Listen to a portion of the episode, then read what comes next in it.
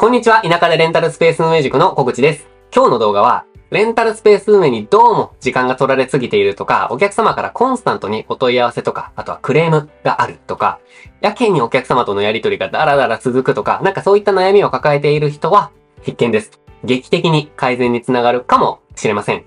レンタルスペース運営に必要な、まあ、必須のスキル、えー、想像力を活かすたった一つのコツをお伝えしたいと思います。で、先にですね、結論を言うと、私のコツは、一歩先まで想像するだけで OK というコツです。今回の動画を活かすことでですね、ライバル店よりワンランク上のサービスレベルを実現したり、お客様とのやり取りでエラーをこう発生しづらくしたり、え長々とお客様とメッセージのやり取りをしなくてよくなったり、まあ、運営者自身の時間を増やすことだったり、まあ、改善ですね。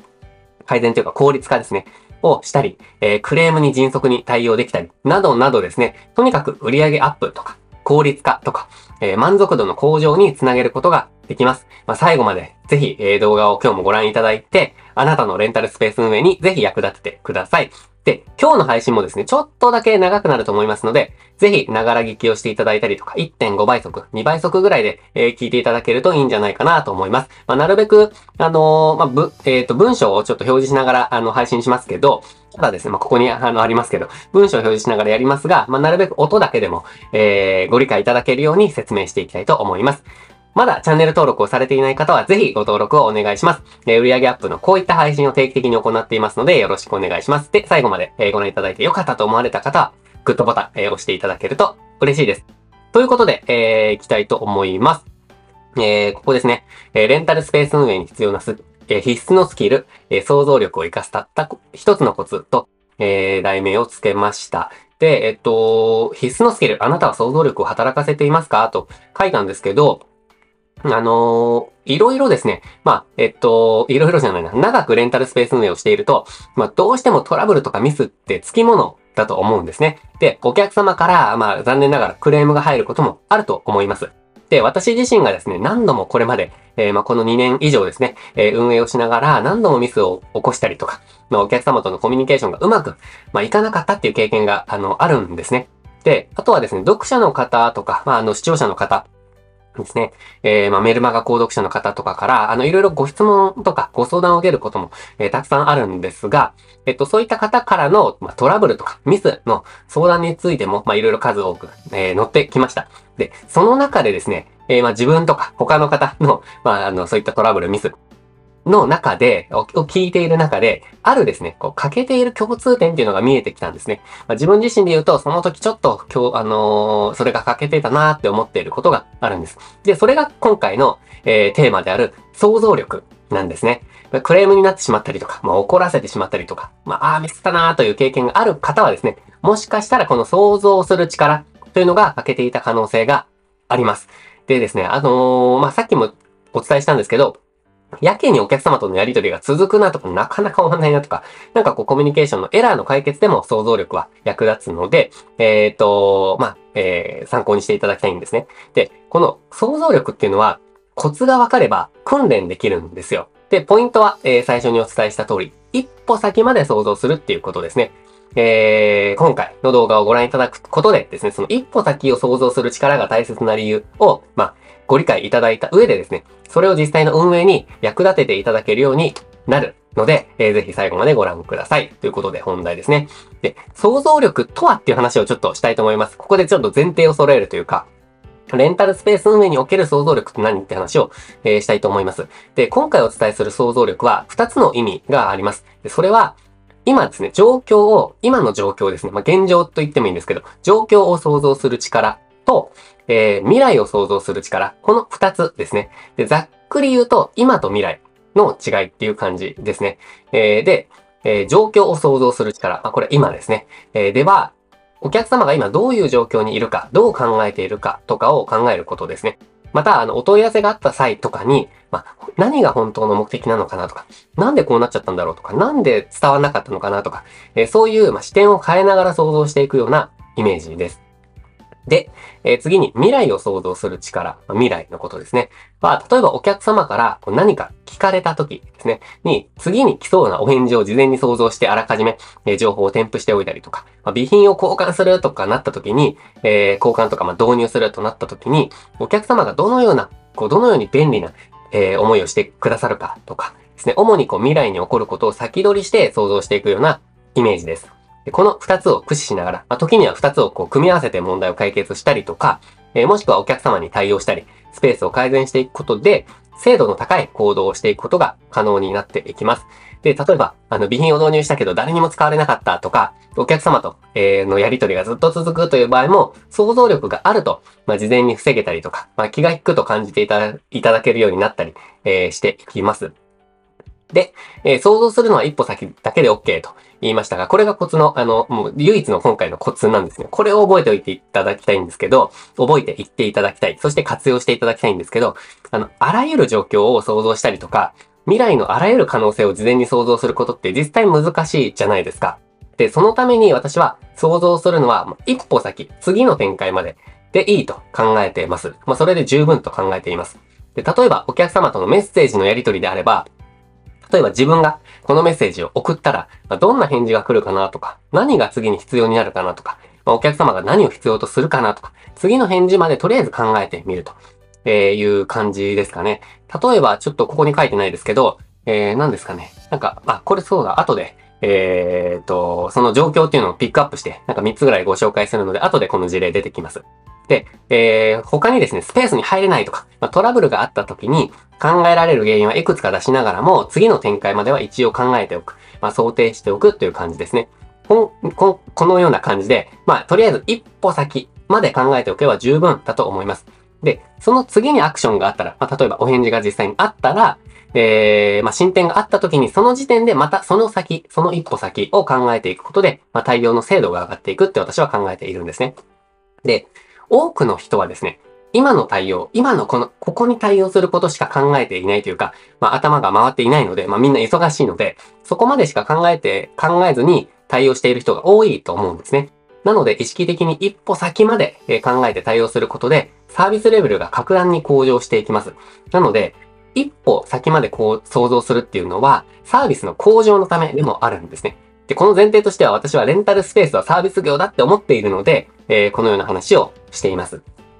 で、えー、次のテーマなんですけど、レンタルスペースは対面ではない分、相手の状況や感情を想像する必要があるというちょっとこうテーマを作りましたが、あの、無人で運営しているタイプのレンタルスペースってどうしてもお客様とのやりとりが、こう LINE とかメールとかの、まあ、テキストのみになってしまう傾向があると思うんですね。これ運営している方なら、えー、わかると思うんですけど、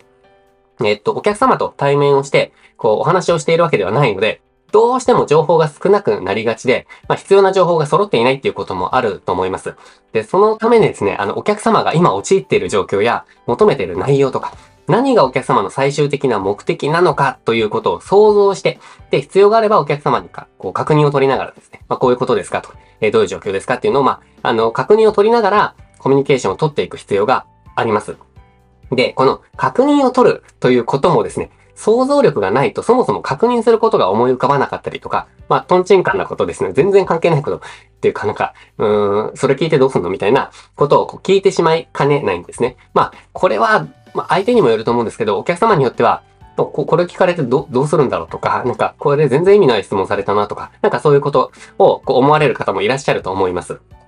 だからこそですね、今ある状況を総動員して考えられる可能性をこう想像していく必要が、えー、あるんですね。で、あとはですね、こうテキストでの、あ、あとはというか、まあ、テキストでのやり取りが遅すぎたりとか、情報が引っ張り出せないなと判断した場合は、まあ、電話とか対面に切り替えることも検討していきましょう。まあ、これは、お客様によっては言語化してこうテキスト化するのが苦手な方もいらっしゃいますし、まあ、あとは、何ですかね。まあ、現実的に迅速にバーッと対応した方がいいこともあると思うので、まあそういう時に、ちょっとこう、電話とか対面、まあ実際に行くとかですね、えー、そういうことに切り、そういう方法に切り替えることも、まあ検討した方がいいんですけど、まあそれも、あの、状況を想像してですね、まあ、あの、想定して、えー、どこに何をするかっていうのをこう考えていくっていうことですね。で、テキストではなく、こう、電話とかですね、まあ、対面になった途端に、まあ、言葉になった途端に、情、あの、情報がですね、すごく増えるんですよね。で、お客様の声のトーンとかも感じることができるので、まあ、対面なら表情とかですね、様子も、えー、確認ができるので、まあ、想像できることが圧倒的に増えるんですよね。で、これを繰り返していくことで、テキストでのやり取りでも想像力を働かせられるようになってくるので、ぜひですね、こう、今の状況に合った、え、対応策っていうのを考え、対応方法っていうのを考えていく必要があります。で、えっ、ー、と、ちょっとさっきちらっとお伝えしたんですけど、想像力が役立つ場面の例っていうのをちょっと今回ピックアップしてみました。で、ここまで想像力とか一歩先想像するみたいなかなり抽象的なことをお伝えしてきたので、まあ、レンタルスペース運営における、えー、想像力が役立つ場面をちょっと3つピックアップしたので、ご紹介したいと思います。で、1つ目はですね、えっ、ー、と、これはよくある、場面だと思うんですけど、お客様からのお問い合わせの場面ですね。まあ、LINE でメッセージいただいたとか、メールでメッセージいただいたとか、そういう場面の時ですね。で、例えばお客様から、今予約できますか？という、なんか、すごくざっくりした LINE が届いたとします。で、えっ、と、これちょっと前提としては、LINE のメッセージでは予約を受け付けていないという前提でちょっと行きますね。えー、まあ、うちがそうなので、まあ、その前提で行きたいと思うんですけど、この場合って、今予約できますか？って、あの、お客様は頭の中で、えっと、意味をこう理解して、言語化したのが今予約できますかなんですけど、これ受け手によってはなんかどういう意味なのか全然わかんない時があるんですよね。で、具体的に言うと、この場合だと、今の時間帯で予約ができるのか、まあ、利用ができるのかという意味なのか、今、未来の予約ができますか予約作業ができますかという意味なのか、なんかよくわかんないんですよね、これ。で、これを勘違いしてしまうと、受け手も勘違いしてしまうと、なんかこう、安易に予約できますよとかって返してしまう。例えばお客様が、えっと、今、えっと、利用ができるのかという意味で返してきたのに、今予約作業ができるのかって聞いてるのかって思って予約できますよとお返事してしまって、で、今の時間、予約が埋まってたとするじゃないですか。で、そこでやっぱりエラーが生じてしまうんですよね。えっと、え、今予約できるって聞いたんですけど、いや、今予約できますよと。いや、今の時間空いてないじゃないですか。今、もう、なんかスケジュール調整してみんなで時間合わせちゃったんですけど、みたいなことになりかねないということですね。なので、来たメッセージに対してどういう意味なのかなっていうことを、まあ、本当の目的はどっちなのかなっていうことを、えー、想像する必要があるっていうことです。で、この場合は、どっちの意味ですかというふうに確認してから、えー、連絡するのも、あの、お返事していくのもありだとは思うんですけど、まあ、このぐらい、私だった場合は、私の場合はなんですけど、このぐらいの不明度の場合は、一発で終わらせてしまった方が早いなって感じているんですね。なので、まあ、お返事の内容としては、えー、まあ、とりあえず、現在の時間帯の空き状況、まあ、今、ご利用になるとすれば、何時から何時までは空いてますとか、まあ、そういうお返事をして、まあ、これ現時点の話ですとかいう補足をしつつ、え今の時間帯の空き状況をお伝えし、そして予約作業は24時間可能ですということもお伝えし、で、予約とかキャンセルは Web 上でご自身でしていただく方法のみです。えー、LINE とか、えー、電話とか、メールでは受け付けておりませんということを、まあ、付け加える。この3つの情報を、まずはお伝えする。ですね。そうすると、まあ、あの、お客様の、ど、ど、どちらのパターンだったとしても回答していることになるので、えー、これでまあ、とりあえず解決になると思うんですが、その後にですね、あの、来る内容としては、どこで予約すればいいですか？予約方法はどうすればいいですか？みたいなことが、えっ、ー、と、考えられるので、えー、その3つの情報をですね、この、え画面で行くとこの情報ですね、3つ。え現在の時間帯の空き状況と、予約は24時間できますよっていうことと、予約とかキャンセルは自分でしてくださいっていうことをお伝えした上で、えー、この3つですね、えっ、ー、と、予約方法について解説したページの URL と、えー、現在の空き状況が見られるページ、まあ、カレンダーとかの、え、URL と、え、予約をするための URL を、まあ、3つ送っておくと、え、を送ります。まあ、これを送るということですかね。で、そうすると、大体がこのじ、この情報だけで、まあ、ありがとうございます。えー、やってみます。というふうなお返事で終了します。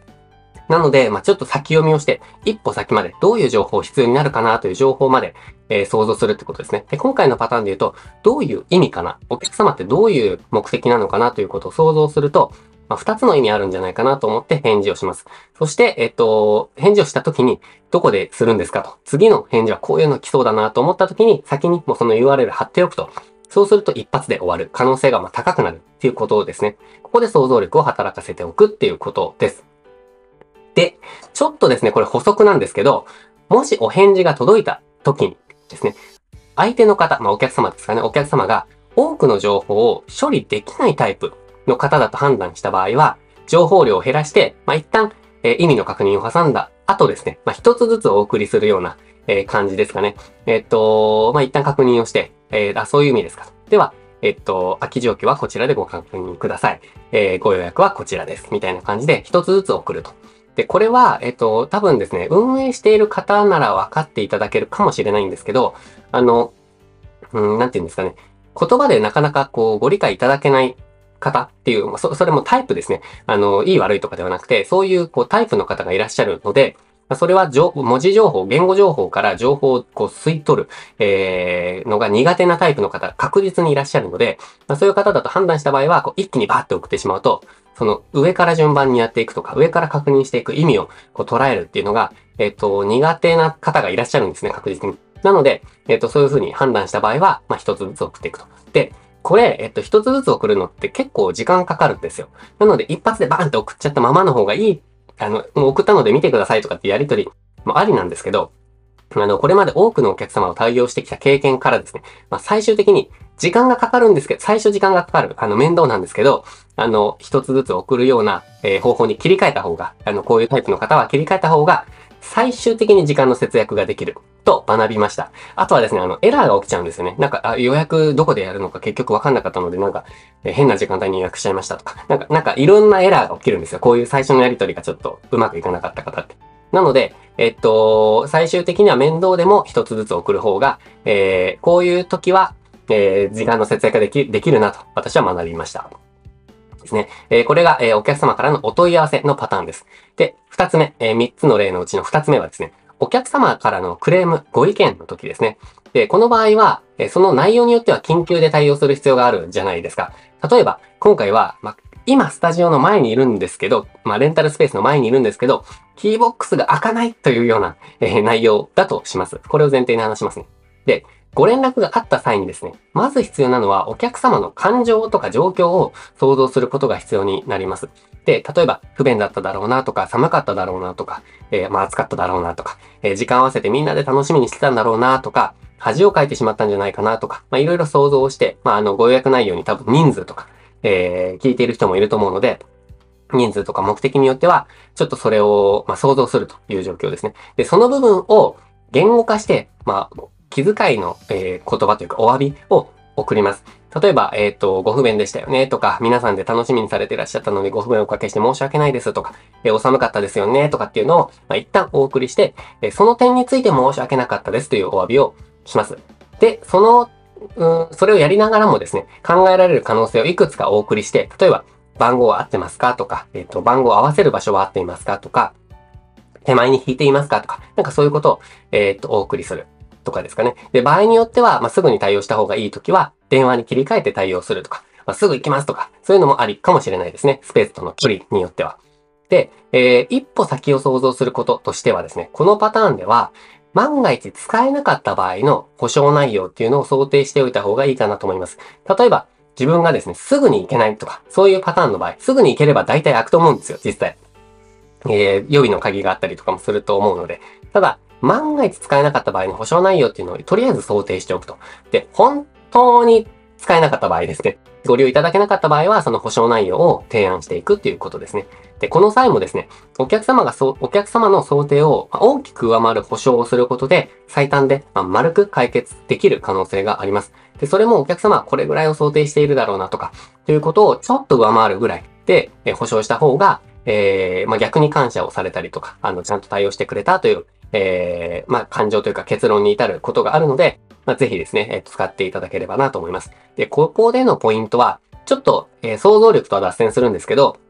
このお金を返して終わりとか、えー、でも振り返ったら終わりですとかではなくて、お客様の感情も沈められるような対応が必要になります。結局、なんかこう大きく、クレームが大きくなっていくときって、その保証内容とかではなくて、なんかこう、対応してくれた人がどう、どんな言葉を使ったかとか、なんかこう、ちゃんとやってくれたか、考えられることは全部やってくれたかとか、そういうことになってくるんですよね。そこで最終的に、こう、使えなかった場合も、えー、まあ、ここまでやってくれたらしょうがないかっていうふうになるかならないかの差だと思うので、まあ、最初からですね、気合を入れてというか、まあ、全力で誠意を持って対応するっていうことが必要になってきます。まあ、ここちょっと想像力とあの、違う部分になってきますけど、えー、ぜひですね、そのあたりは意識して、えー、対応していただくといいと思います。えー、二つ目はクレームがあった場合ですね。で、三つ目、これが最後なんですけど、備品の導入の時ですね、備品の交換とか導入の時ですね、備品はですね、導入するのって簡単じゃないですか。まあ、その、費用の問題は別として、とりあえずパンと置くと、置くだけだと思うんですね。ただですね、その導入するのが簡単な分、無駄なものが増えてしまって、なんかこう利用するのが煩雑化してしまう、なんか難しくなってしまう可能性があるんですよね。なんかこう、変に備品を置くことで、なんかこう、これどうやって使うんですかっていう、こう、お問い合わせがあったりとか、もしくはお客様としても、これ、なんかあるけど、どうやって、何に使うんだろう、どうやって使うんだろうに、時間がかかってしまって、なんかイライラが出て、発生してしまうとか、あると思うので、あのなんていうんですかね。それをこう防ぐためにですね、本当にこの備品は多くの人に役に立つのかとか、運営者の効率を上げてくれるものなのかとか、皆さん使えるのかとかですね、えー、そういう視点を働かせて、視点で、まあ、あの想像力を働かせて、慎重に導入する必要があると思います。これは本当にですね、うーん、なんか、なんていうんですかね、細かいですけど、ティッシュボックスどうしようかなとか、そういうところからですね、全部、もう備品一つ一つに考えていくのが、えいいなと私は思っています。で、えっ、ー、と、例えばですね、こう、新しい椅子を買おうみたいな、えー、ことを思ったとするじゃないですか。で、備品選びの基準は、運営者の好みではなくて、お客様が便利かという視点で見ていく必要があります。なので、まあ、これ、うん、お客様っていうのも、できればですね、ペルソナ設定で決めたペルソナに合わせたせあの選択の方が好ましいと私は思っているんですけど、例えば椅子のパターンでいくと、えっ、ー、と、色とか、高さとかもそうなんですけど、まあ、移動させることは多いかなとか、この場所に置いたら移動させるかなとか、この場所はそもそもあの最適かなとか、えー、移動させるとすれば、あの足、足の裏は滑りやすい素材の方がいいかなとか、フローリングに傷つかないかなとか、えー、座る人はお子さんも多いのかなとか、えー、大人かなとか女性かなとかですね。で、背もたれは、えー、硬めの方が便利かなとか、柔らかい素材の方がいいのかな。そもそも背もたれがないタイプの方が実は使い勝手いいのかなとか、なんかそういうことをいろいろ考えていくということをですね。で、今、今のところ、今のところベストと考えられるものを、まあ、予算と照らし合わせて導入するようにするのがいいかなと、まあ、私は考えています。で、運営を続けていると、まあ、あらゆる場面でですね、想像しておけばよかったなと思うことが多発するはずです。で、これは、えっ、ー、と、気づかない場合もあると思うんですよ。これ、あ、事前に想像できたんだと。思わない場合もあると思うんですけど、結構想像できる場面っていうのが多いと思うんですね、実際。なのでですね、何かが起こった、起こるたびにですね、毎回一旦ちょっと想像してみようと。あの、想定してみようと。それを繰り返しておくことで、自然と事前に想像することができるようになってくるので、日々訓練だと思ってですね、ぜひ、えー、実践してみてください。そして次ですね、想像力が他の5つの力をさらに強化してくれるっていう、えー、話をしたいと思います。で、この5つの力っていうのは私が最近ですね、あの、まとめているレンタルスペース運営に必要な5つの力っていうのをまとめてたんですけど、えっ、ー、と、これもちろんですね、あの、聞いたことあるなっていう方は、あの、えー、リベラルアーツ大学の両学長のお金にまつわる5つの力に、まあ、あやかってというか、えー、作らせてもらったんですけど、まあ、考え、考えたんですけど、レンタルスペース運営に、え必要な5つの力っていうのをまとめてたんですけど、それは、その5つの力っていうのが、伝達力、まあ、伝える力、セールス力、まあ、セールスする力、改善力、改善する力、えー、スルー力、スルーする力、そして継続力ですね、継続する力の5つを私は提唱しているんですけど、プラスですね、えー、この想像力っていうのを、えー、追加して、6つの力として私はちょっと、これぜひ強化してくださいと、あの、磨いてくださいっていうことを、まあ、バランスよく磨いてください。全部使ってくださいっていうことを、まあ、お伝えしていきたいなって思ってるんですね。なので、他の5つの力をさらに強化してくれるって思っています。で、えっ、ー、と、ちょっとそれぞれ、えー、どんなところに役に立つのかっていうのをちょっと話していきたいんですけど、例えば、伝達力であれば、お客様が欲しいと思っている情報を想像しながらお伝えすることで、まあ、精度が上がります。まあ、このことは今日の、えー、なんかお問い合わせの例とかでも、えー、散々お伝えしたことですね。で、次、セールス力ですね。セールス力では、お客様が求めている価値とか悩みを想像しながら言葉を選んで、提案、内容を提案することで、制約率を上げることができます。で、このセールスっていうのは、例えば定期利用の、え、セールスとかご利用のセールスですね。ここを言っています。まあ、これはあの、定期利用についての、えー、なんていうんですかね、え、セールスみたいなことは別の、えっ、と、動画とかでもたくさん話しているので、ぜぜひですね、えー、ご覧いただけたらと思ってます。で、えっと、三つ目、三つ目ですね。えっと、改善力。改善力ではお客様がどういうものを求めているのか、えどういう状況で使われているのかとか、どれぐらいの人が便利と感じてくれるのかということを想像することで、効果の高い改善を実施することができます。で、スルー力ですね。えー、スルー力では、どこまでスルーしても OK か、そのラインを見極めることが大事だと思ってるんですね。で、例えばこ、ここにも想像力が必要で、えー、っと、例を出すと、夜中に届いたお客様からのお問い合わせってあると思うんですよ。なんか LINE で夜中12時とかに来て、えー、来たお問い合わせですね。で、今放置してもいいのか、えー、で、明日返事すればいいのか、早く返事をした方がいいのかということを、まあ、よくありそうな場面あると思うんですけど、これを想像するってことですね。ラインを見極める。スルーしていいのかどうかっていうのを、まあ、想像する。今返事した方がこれって良さそうだなと思ったら、まあ、えっ、ー、と、運営時間外というか、なんだろうな、事務局の運営時間外ですみたいに言っている時間帯でも、えー、返事する必要があるかもしれないですよね。まあ、そこをちょっと想像していくっていうことです。で、えー、継続力ですね。これ最後の継続力なんですけど、自分の行動が未来にどのように成果を生み出すかということ、何につながるかということを思い描くことができます。で、これ、うーん、あ、なんですかね。継続力で言うと情報発信とかもそうだと思うんですけど、